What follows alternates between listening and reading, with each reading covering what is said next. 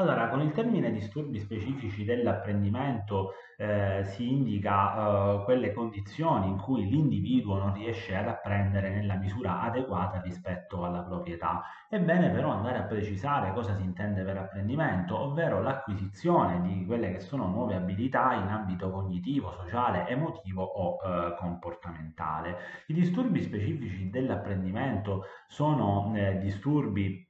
nel neurosviluppo con un'origine biologica data da fattori genetici o ambientali. Tuttavia la legge 170 del 2010 ha riconosciuto come eh, disturbi specifici del, dell'apprendimento, soggetti che comunque eh, hanno delle capacità cognitive adeguate e eh, abbiano una to- totale assenza di patologie neurologiche o, o deficit eh, sensoriali. Tra i disturbi specifici dell'apprendimento vi rientra la dislessia, ovvero la minore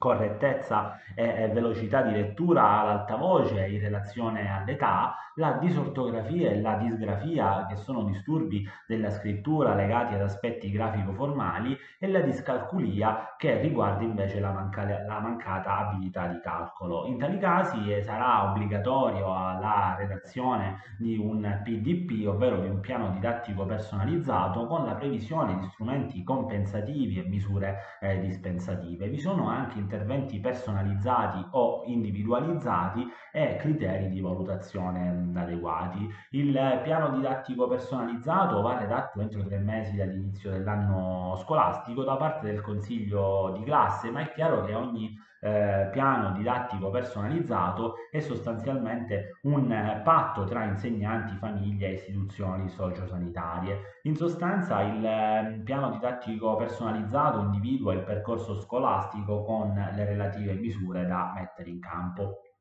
Per quel che riguarda gli strumenti compensativi cui facevamo riferimento prima, sono sostanzialmente strumenti atti a compensare le carenze cognitive derivanti dallo specifico disturbo che facilitano la uh, prestazione richiesta. Tra questi vi sono per esempio la sintesi vocale per tradurre un compito di lettura in ascolto oppure la registrazione come sostituto del prendere appunti, un programma videoscrittura per correggere eh, l'ortografia o la calcolatrice per facilitare il calcolo. Le misure invece dispensative sono messe in atto per evitare all'alunno le difficoltà didattiche non essenziali da affrontare ai fini della, dell'apprendimento. Dunque, eh, dispensare per esempio dal eh, copiare i testi alla lavagna, dal leggere ad alta voce, dal prendere appunti o dall'eseguire appunto compiti e verifiche in termini particolarmente rigidi. È chiaro però che ogni misura dispensativa viene comunque compensata da un lavoro ulteriore e eh, diverso per raggiungere comunque sempre lo stesso obiettivo. È importante anche la distinzione tra la didattica individualizzata e quella personalizzata, in quanto mentre la didattica individualizzata consiste in attività di recupero individuale per potenziare le abilità e acquisire specifiche competenze,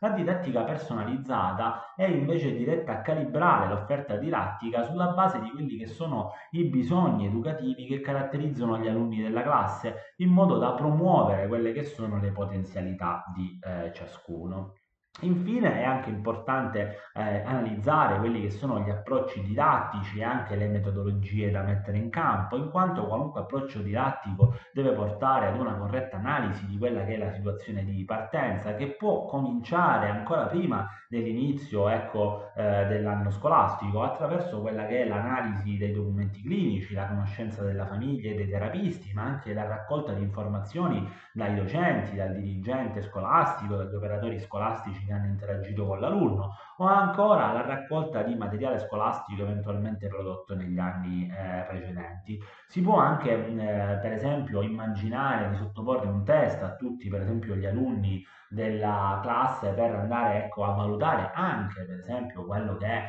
il livello del eh, soggetto con disturbi specifici dell'apprendimento, anche con handicap rispetto a quelli che sono i suoi compagni. Dopo si procede quindi alla stesura, nel caso dei DSA, del piano didattico personalizzato, eh, dove si vanno appunto a individualizzare quelli che sono i tempi, le metodologie, le strategie, le misure dispensative e compensative, ma non eh, gli obiettivi che devono invece essere uguali a quelli del gruppo, della classe. Le strategie chiaramente da mettere in campo sono le più eh, svariate, eh, tra le quali possiamo ricordare ehm, quella di chiaramente ehm, creare empatia partendo da quelli che sono gli interessi anche in ambito extrascolastico, utilizzare mappe, schemi, disegni e mappe concettuali, eh, insegnare eh, divisioni in sequenza di un testo anche evidenziare gli aspetti salienti di un testo, promuovere attività eh, laboratoriali e eh, l'apprendimento cooperativo.